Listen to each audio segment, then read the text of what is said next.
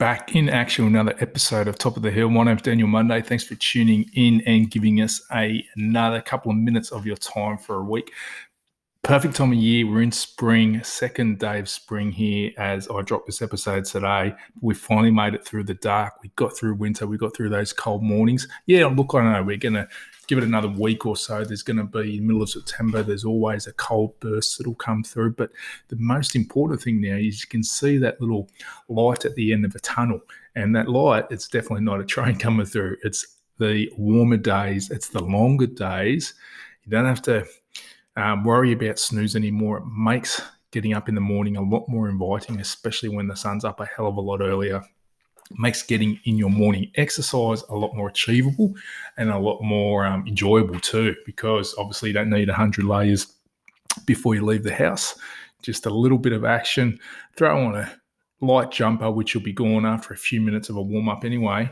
So, brings me to the thing I want to talk about today. We've made it through the dark, like we said. We got through winter, we got through the cold bits if you're one of the type of people who does put off things when it does get colder, or there's obviously been a lot going on in the world over the last few months, what I want you to do now is use this time as a bit of a reset. Spring's all about new beginnings and growth and all that sort of stuff.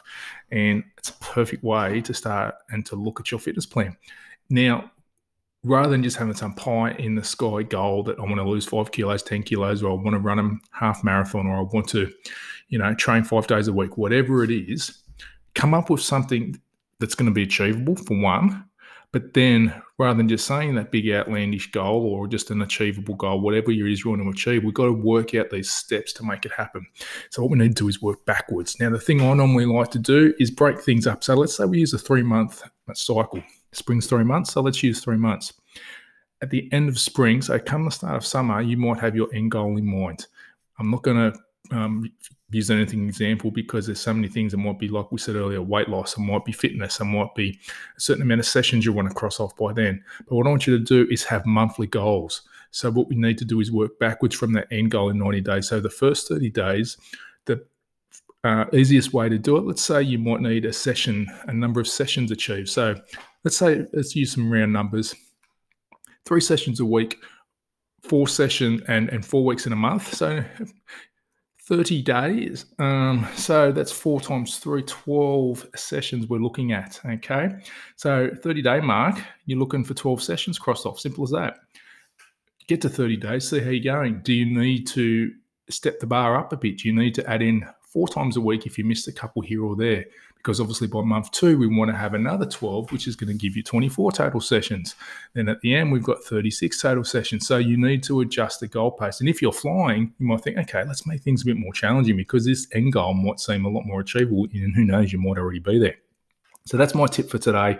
We've got through the dark. Now's the time to put some work in and enjoy these spring months. So if you've got any questions, shoot me an email, daniel at dpmtransformation.com. Hopefully this short little tip has helped you today.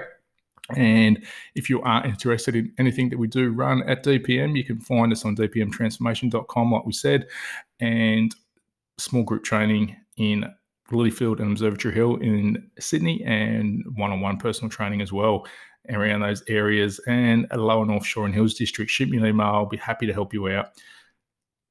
Until next time, Daniel Monday, over and out.